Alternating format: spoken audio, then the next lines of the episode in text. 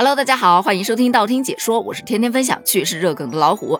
你知道吗？据说在今天的十五点九分二十六秒和十五点九分二十七秒之间，你吃一个派，你的人生将开挂。当然，这只是一个传说，而且还是一个关于数学的传说。说到数学，很多人可能眉头一蹙，哎呀，这个我不擅长啊。甚至还有很多小伙伴看到数学两个字就后脊发凉。但其实真的没必要。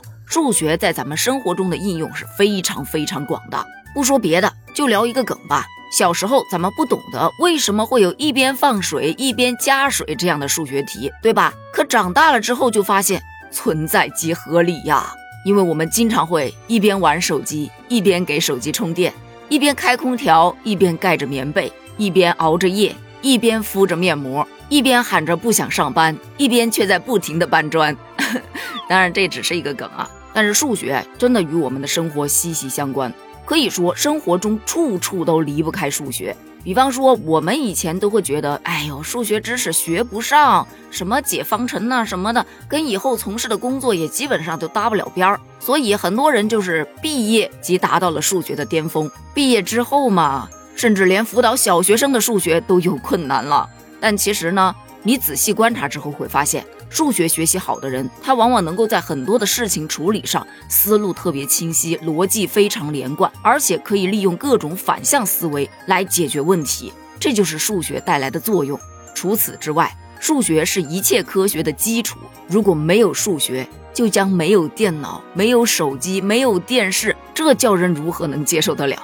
再就是咱们日常生活中的一些运用啊，细到柴米油盐酱醋茶费用的计算。大到天文地理、农业经济、航天事业，都存在着运用数学的影子。所以有句话是怎么说来着？生活离不开数学，就像鱼儿离不开水一样。而且有一位董事长，我忘了是谁啊，他曾经说过这么一句话：说年轻人如果想要不被裁，那么你光有力气是没用的，数学一定要学好，因为未来不是比力气，也不是比谁会做重复性的工作。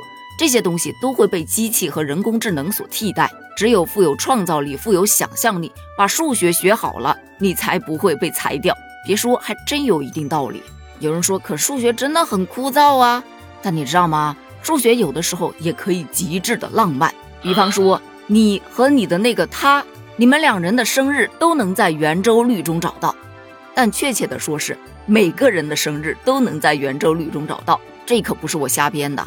这是人家科学家正儿八经算出来的，经过吉尼斯世界纪录认证，目前派的最准确值超过了小数点后的六十二点八万亿位，计算耗时了一百零八天零九小时。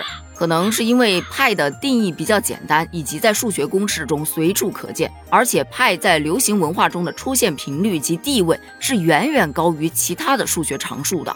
所以，三月十四日这一天不仅仅是国际数学日，同时也叫做圆周率日，又叫派日。取三月十四日是因为圆周率最常用的近似值就是三点一四喽。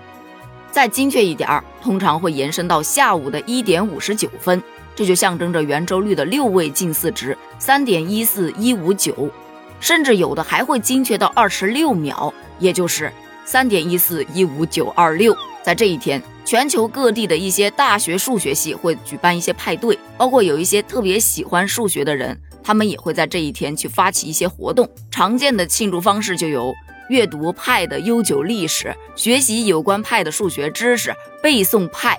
在二零零五年的时候，有一个日本人将派背到了小数点后的第八万三千四百三十一位，不得不说，真的已经很厉害了。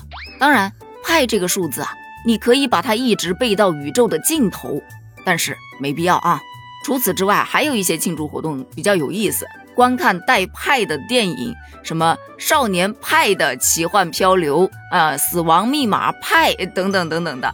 还有就是在下午一点五十九分二十六秒去吃派，什么苹果派、香蕉派，什么什么派都行啊，随便派。还有欣赏以派为主题的音乐，例如《圆周率之歌》。这首歌也是特别的绝，全时长六十八分钟二十五秒，就一首歌唱一个多小时，你想想，而且虽然说这首歌旋律没有多大变化，但由于派是一个无理数，也就是无限不循环的小数，所以你会听到演唱者连续念出圆周率小数点后一万零二百三十九位。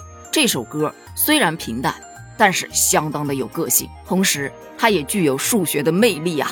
好了，在节目的最后，咱们再来玩一个梗，也就是说，二零二三年的三月十四日。这个数字在圆周率小数点后的第三千四百九十五位到三千四百九十八位，而五二零一三一四如果要在派中找到，可能要到两百多万位了。因此，有网友也吐槽说：“看见没，要找到爱其实挺难的。”对此，你又是怎么看的呢？你有在哪些场景中觉得数学题变得合理了呢？欢迎在评论区一起探讨一下哦。咱们评论区见，拜拜。